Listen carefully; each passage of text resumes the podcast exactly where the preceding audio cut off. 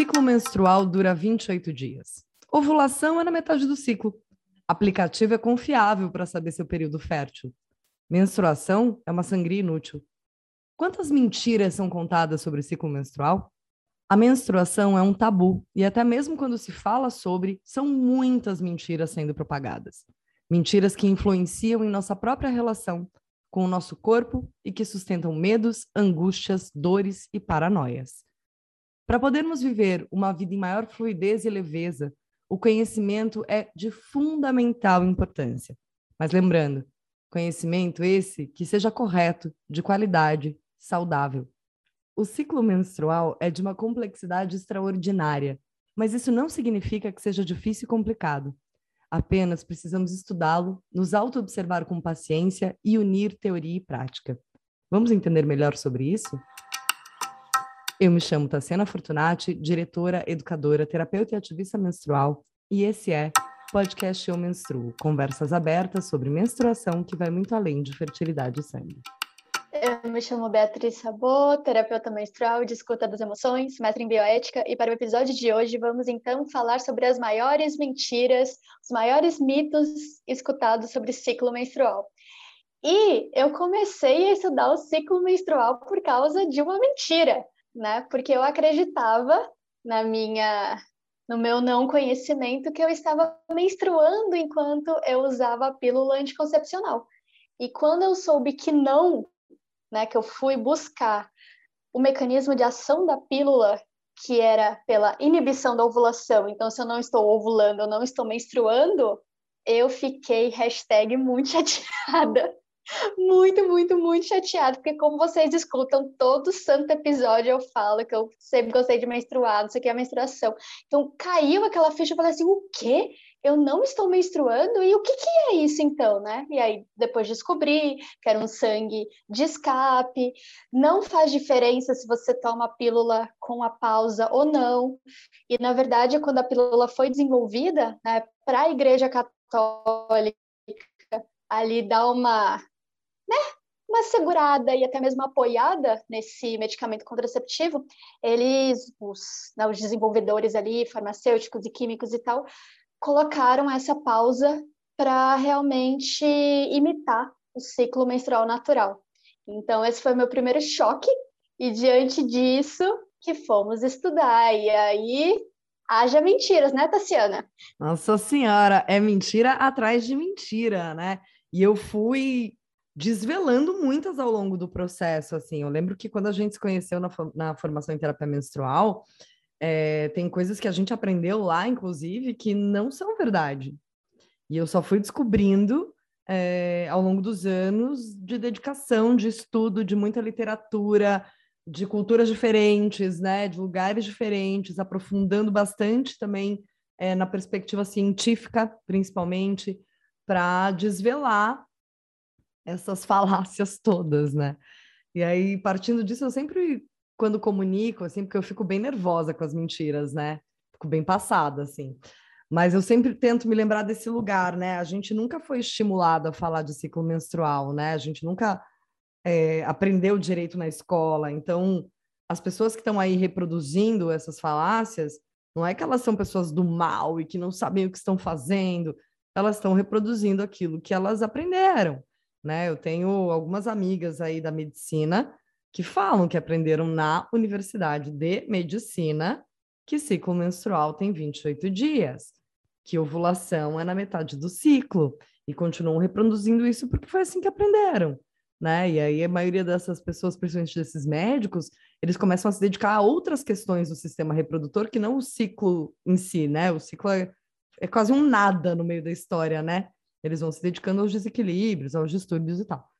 E aí a gente não, né? Eu estou aqui estudando só ciclo, acabo ali estudando um pouco de endometriose, um pouco de SOP, um pouco de outras coisas que são correlatas, mas meu foco principal é o ciclo em si, né?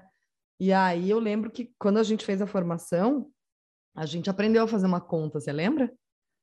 Para ter mais ou menos uma ideia de quando ia ovular, de quando ia menstruar, você lembra? Lembro e não me fez o mínimo de sentido, porque a gente fala também muito sobre isso, que não é conta, né? Pois não é, é conta. É pois é. observação. É. Mas Diga eu fiz mais. essa conta, quando, eu, quando a gente aprendeu, eu fiz essa conta, eu ensinei essa conta para as pessoas mais próximas de mim. Eu ensinei essa conta, ensinei essa conta em aula, inclusive. E aí, um belo dia, eu falei: epa, pera, não. Então, lembrei muito da Patrícia Fox Machado, filósofa que eu entrevistei no Jornada da Heroína, e que cada vez mais eu carrego essa bichinha junto, que ela falava: cara, questiona, questiona tudo. Porque muitas vezes é, é desafiador, né, Bia? Porque é isso, você escolhe um mestre ali para alguma coisa na tua vida, você espera ali se nutrir daquilo, né? Mas mesmo o mestre pode cometer alguns enganos, né? Então eu lembro dessa da conta, que é bizarra, que não faz o menor sentido. Não faz o menor sentido. Outra que para mim, bom, essa do ciclo de 28 dias e que ovulação é no meio do ciclo nunca fez sentido para mim, porque exceto quando eu usava contraceptivo hormonal, meu ciclo nunca foi de 28 dias. Então, para mim foi quase uma libertação pessoal, sabe? Descobrir que pode ter 24 ou ter 33, assim, foi muito, foi de muito alívio. É... Que ovulação não é na metade do ciclo, eu acho assim, de utilidade pública, cara, porque se, é, se você cair nessa, se você focar nessa, cara, se você quer gestar, a probabilidade diminui muito, e se você não quer, ela aumenta muito, não é mesmo, pessoal? Porque você fica ali acreditando nisso. E aí, junto com essa falácia, vem a falácia dos aplicativos, né, amiga? Porque os aplicativos seguem exatamente essa lógica, até porque o aplicativo é um algoritmo, ele não tem ali ainda um recurso de sensibilidade, mas ele reproduz essa mesma lógica. Ele sempre vai considerar que a tua ovulação é na metade do ciclo. Ele faz uma conta né? Ele trabalha com matemática, ele trabalha com previsões do futuro diante do que já passou. E quando a gente começa então a estudar o ciclo menstrual, todas essas mentiras elas caem de uma vez só. Um, a gente passa então a observar o nosso ciclo, que foi o que você trouxe. Ah, então peraí, não estou tendo um ciclo de 28, estou tendo um de 30, de 33, de 26, de sei lá, né? E que não são todos que têm, por exemplo, 33, aí o outro 33, aí o próximo 33, né? Que eles têm ainda essa é, variância entre eles.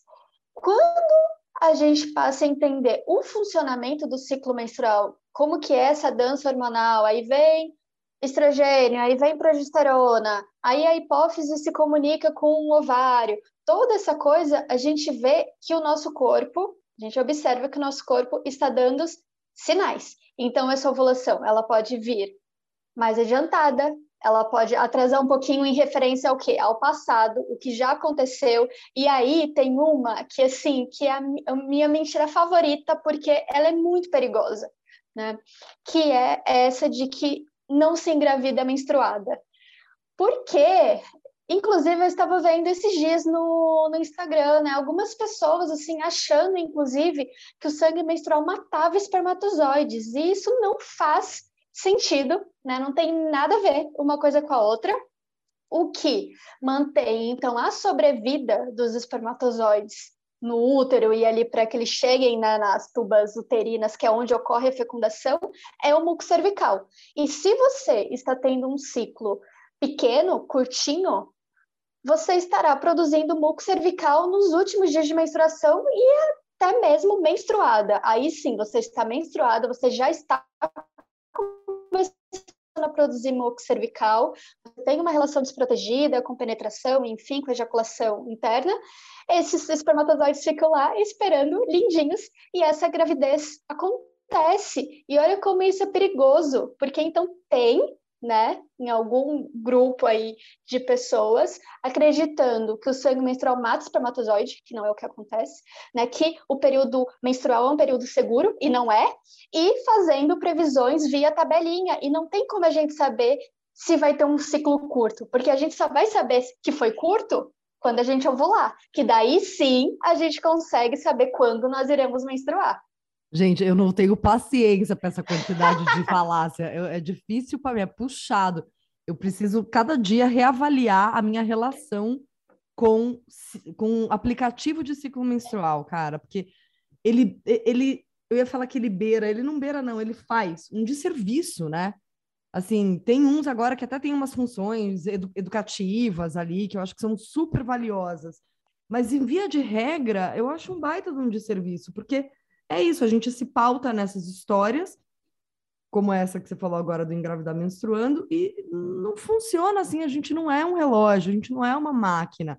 E aí eu até queria te convidar para contar a sua história do seu ciclo do ano passado, que você até postou nas redes sociais comparando fotos, falando do seu período fértil. E aí eu vou na sequência compartilhar a minha do ciclo irregular também do aplicativo, que é muito boa. Então, o, eu uso um aplicativo, né? E eu uso um aplicativo há muitos anos, que é um aplicativo muito simples, é, que o, a, minha, a minha relação com ele é menstruei, eu falo ali que eu menstruei, acabou a menstruação, coloco ali, e dessa forma eu tenho fácil na minha mão, no meu aparelho, né, toda uma lista ali desde 2017 de como que foram os meus ciclos, né? E... Ah, e ajuda para ir no médico, né? Nem sempre você está carregando o seu então, diário. Então, assim, eu também eu faço é esse tipo uso de app também. E aí desligo né, todas as notificações, as previsões e coisas assim, mas não sei o que, que aconteceu, que vem às vezes essas, né? Tava ali num ciclo mais longo, porque eu estou numa vida meio nômade, indo para lá e para cá, então isso gera um estresse que contribui para para não ser né, um, um, ciclo que eu estava acostumada antes dessas mudanças todas. E aí aparece isso, né? A sua menstruação está atrasada, possibilidade de gravidez, várias noias ali, vários alertas, que assim, às vezes eu, né, já teve esse momento no passado não, no passado já estava assim, era bora rir, né? É, mas de olhar e falar assim, eita, meu Deus, aí a gente passa a questionar o que a gente sabe e começa a confiar num aplicativo, num algoritmo que não tem nada a ver. E aí, amiga, só uma coisa assim, porque eu lembro é, eu fiz uma meditação recentemente para conversar com a minha adolescente, né, na, na menarca. E aí ela falou que depois também fez uma quando começou a usar o anticoncepcional. E veio muito essa questão de o anticoncepcional, né, o contraceptivo, até mesmo menstruar, como mulher, como como a pílula moderna, enfim, e eu sinto que tem muito isso com o aplicativo é, menstrual, né? Então a gente deixou de usar tabelinha, esse negócio de papel, meio, enfim, da coisa da vovó e tal, e aí passa a ter esse aplicativo que sabe todas as coisas, que domina todos os conhecimentos, que me entende completamente, e não é isso. E nessa, nesse conteúdo que você citou, né, eu brincava muito sobre, gente, o ciclo menstrual ele é rebelde, ele é insubmisso, ele tá nem aí para esse negócio de previsão de aplicativo, ele tá, ó. Você tinha tido, você tinha tido um ciclo mais curto, acho que foi, não era? Tive um ciclo mais curto e depois tive um bem longo. E aí, nesse mais curto, que foi o momento que eu até comecei a, a rever várias coisas, porque é muito, muito.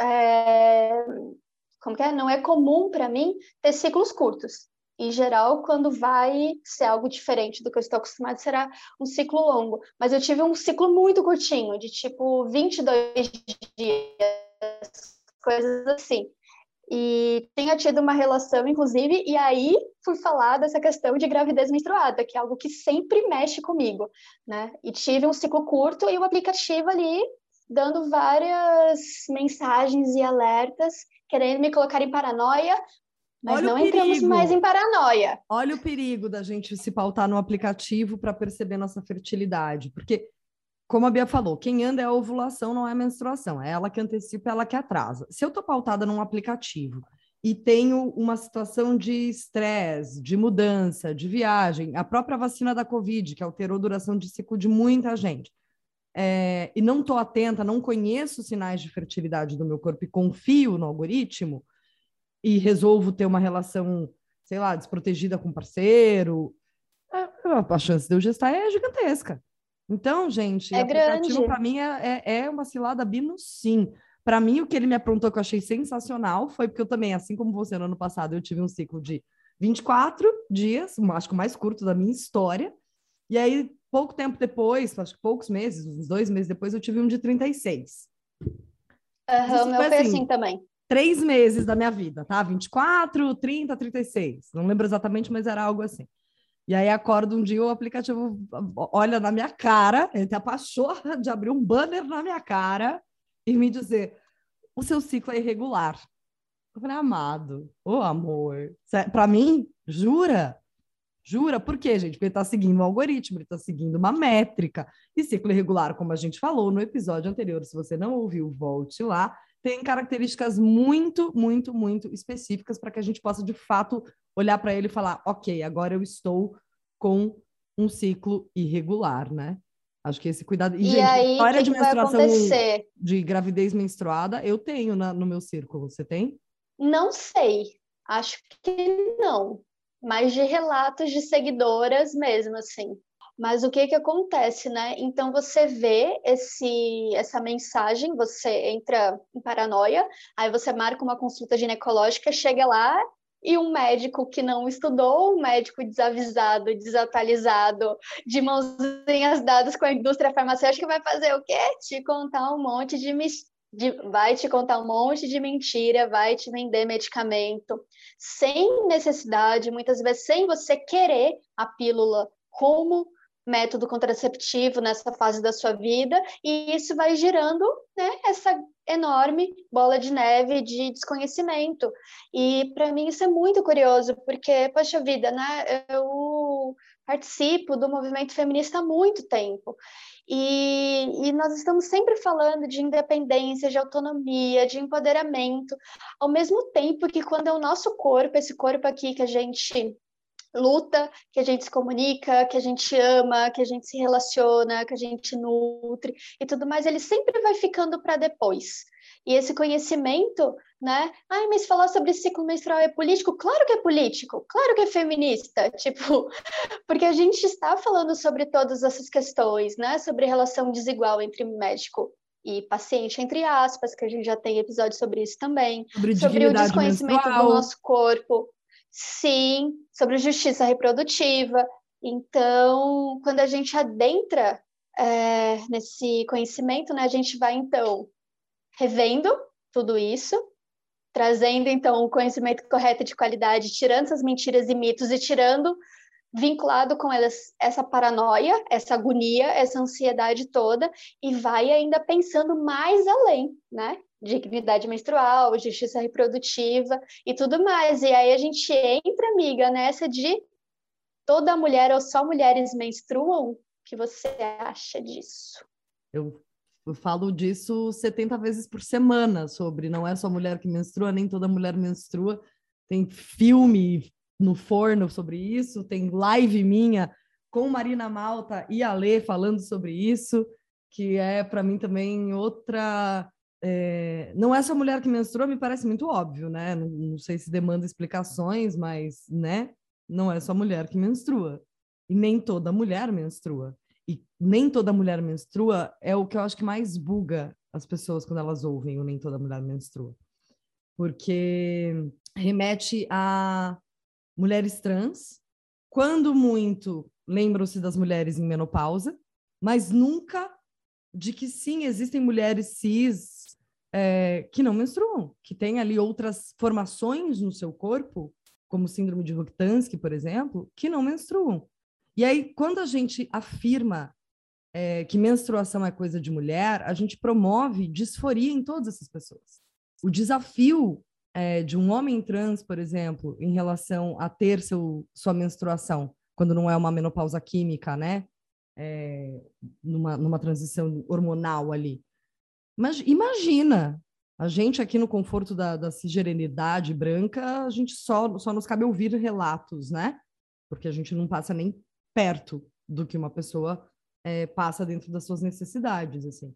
Então a gente vai provocando, promovendo um monte de disforia nessas pessoas, inclusive em mulheres cis, que por alguma razão, por alguma outra formação do seu corpo não menstruam e tem ali numa parte da sua vivência é, questionamentos, né? De, pera, mas se menstruar é coisa de mulher e eu não menstruo, o que está que, que, que tá acontecendo? Com mulher eu sou né? E vale muito a pena assistir essa live. É uma live de escuta entre Marina, Lei e eu, então é uma live que eu fechei os comentários, que era para a gente compartilhar vivências mesmo, para dar um spar com começo de, de troca sobre esse assunto, né? Então, para mim, é muito desafiador esse lugar onde sempre foi colocado na cultura, na mídia, que menstruação é coisa de mulher, né? É coisa também de mulher, mas não só de mulher. Isso para mim é bem, e, bem grave. E tem uma questão também de, de muitos conteúdos assim é, sobre o sagrado feminino também, né? De que se você não tem um ciclo menstrual natural, parecia que também não era mulher. Né? Então, quando eu comecei a falar sobre deixar o uso do anticoncepcional, eu recebi algumas mensagens assim: ah, mas eu uso anticoncepcional, eu gosto, não tenho pretensão de sair e me sinto mulher assim. Eu falei, ué, tudo bem, alguém falou para você que não? como que como que é isso? Né? Porque como a gente fala, e eu, Bia, falo mesmo, sobre me conectar a partir do meu ciclo menstrual, é, da minha vida hoje em dia, né? Ter o ciclo menstrual como, como direcionamento de tudo, assim, de tudo. E como eu me conecto a partir do ciclo menstrual, como foi por ele o meu caminho de autoconhecimento também, né? Eu falo muito sobre isso, mas isso não quer dizer nenhuma outra coisa fora disso, né? E eu lembro de ter visto muito esses comentários assim de é, não, se eu não me conecto, se eu não tenho, por qualquer motivo que seja, ciclo menstrual natural, eu estou deixando de ser. Quando a gente fa faz isso, a gente não está sendo nem um pouco diferente quando ela lançou e, e, agora ela reproduz desde acho que do ano retrasado a campanha é, dizendo que mulher livre é a mulher que que usa anticoncepcional, né? Agora esse ano eles melhoraram um pouco a campanha e estão apresentando outros métodos. Mas esse era o discurso: a mulher livre é a mulher que usa anticoncepcional. Aí a gente agora cria uma onda de que a mulher livre é a mulher que não usa anticoncepcional. Uhum. Bora, bora massificar através de outro discurso tão opressor quanto, né? É, eu, eu falo sobre o uso de hormônios e sempre fico na batalha das pessoas conhecerem, principalmente o método de percepção de fertilidade, para poder ter autonomia de escolha.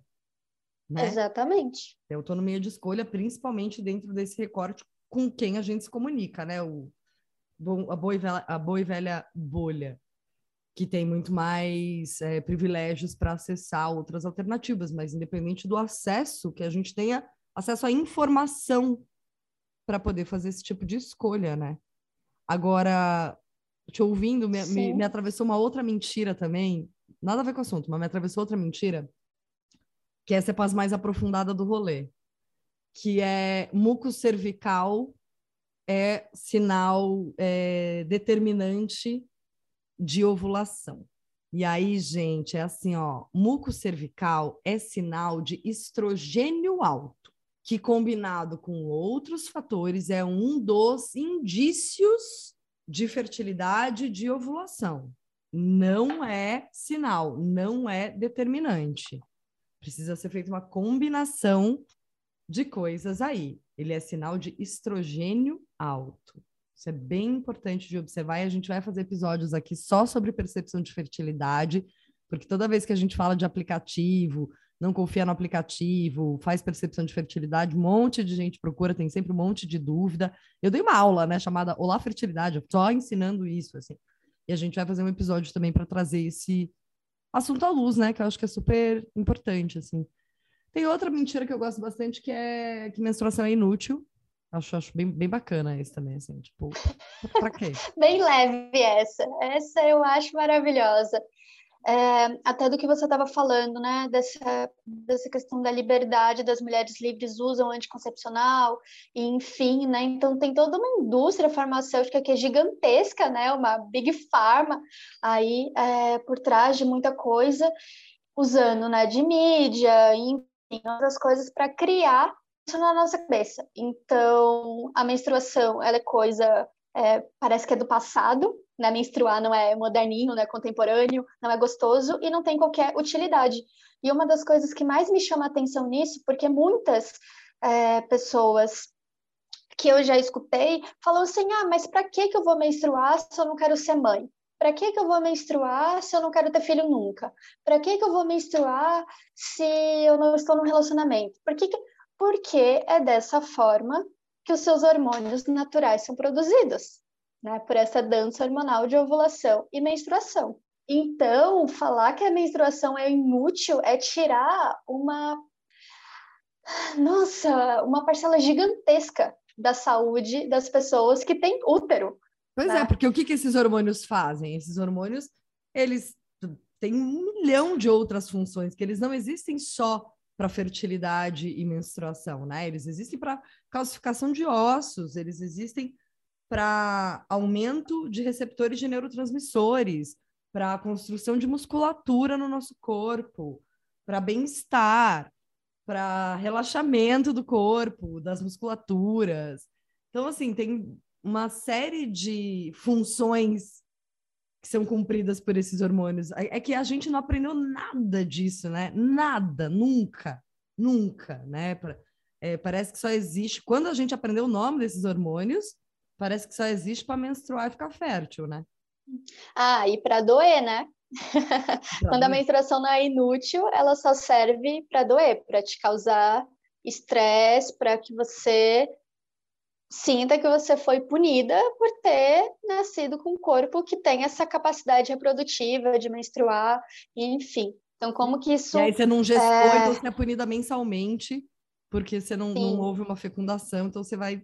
Né? E como Ai... a gente normalizou esse sofrimento?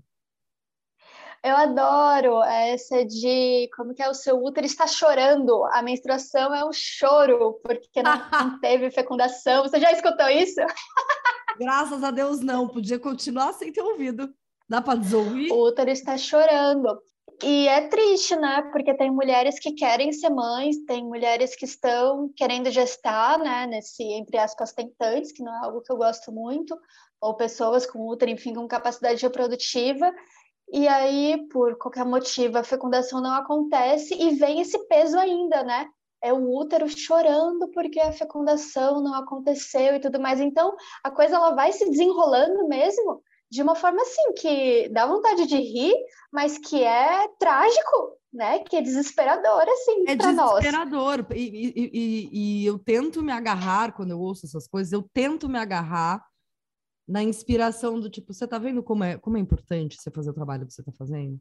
Tá vendo como é necessário fazer esse trabalho? Eu tento me agarrar nisso, porque às vezes eu tenho só vontade de deitar em posição fetal chorar e falar, pelo amor de Deus, como tá difícil às vezes, né, ter útero e falar de útero.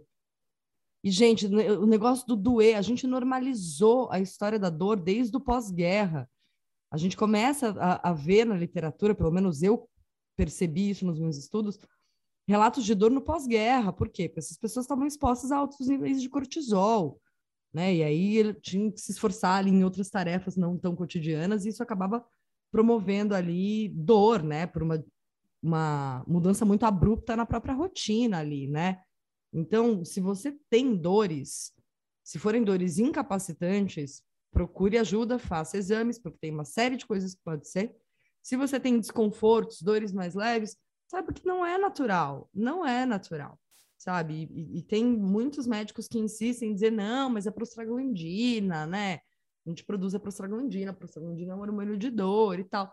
Mas, cara, se você começar a observar a sua alimentação, sua prática de atividades físicas, é, o seu consumo de água, ou até outras coisas que a gente falou no episódio anterior também, né, do, dos, dos, ciclos irregulares, é, você pode ter certeza que você consegue melhorar e, em muitos casos, até zerar é, os desconfortos e dores desse período. Então, e, e, ou fazer escolhas, né? Eu sempre falo isso da, da, minha história da pasta de amendoim, né? Que tem período pré-menstrual que eu quero comer pasta de amendoim mais do que uma, é uma cota saudável. E aí, muitas vezes eu falo, não, não vou comer porque eu não tô afim de passar por desconfortos no meu ciclo. E tem vezes que eu olho e falo, vou comer sim. Vai inchar peito? Vai inchar peito, é, é o que lute e vou fazendo essas escolhas, mas não é natural. A gente vive, sim, numa sociedade de muito estresse, de muita cobrança, sociedade do cansaço, né? Tá aí um, uma série de filmes que vale ser assistida. Então, tudo isso também vai interferindo aí na, nos nossos desconfortos, mas não é feito para doer. Essa é outra mentira do ciclo. Sim, uma coisa que me ajuda muito é simplesmente aquecer o útero. Fazer uma massagenzinha, colocar algo quentinho ali, porque realmente a cólica para mim vem quando eu sinto mesmo que como se o útero tivesse ali enrijecido, né? Ele tá duro, ele tá contraído. Então, vamos colocar algo quentinho, tomar um Vinho chazinho gostoso, pé. uma meinha. Ai, Tassiana, para encerrar o nosso diálogo. Bia, em uma palavra, a primeira que te ocorrer, o que é a menstruação para você? ah, uma dança. E para você? Estou. Estou, Estou. menstruando. presente, é presente. Muito presente. bom. Você que está com a gente, eu espero que a gente tenha conseguido desmistificar algumas dessas mentiras e ter trazido luz. Eu me chamo Tassiana e eu menstruo. Eu me chamo Beatriz e eu menstruo. Esse foi o podcast Eu Menstruo, mas a conversa não acaba aqui. Ela continua no arroba Tassiana Fortunati e arroba Beatriz.sabor no Instagram. Se você ficou com alguma dúvida, se lembrou de alguma mentira que você já ouviu e que a gente não comentou aqui hoje, manda e-mail pra gente no podcasteumenstruo.gmail.com. Beijo grande.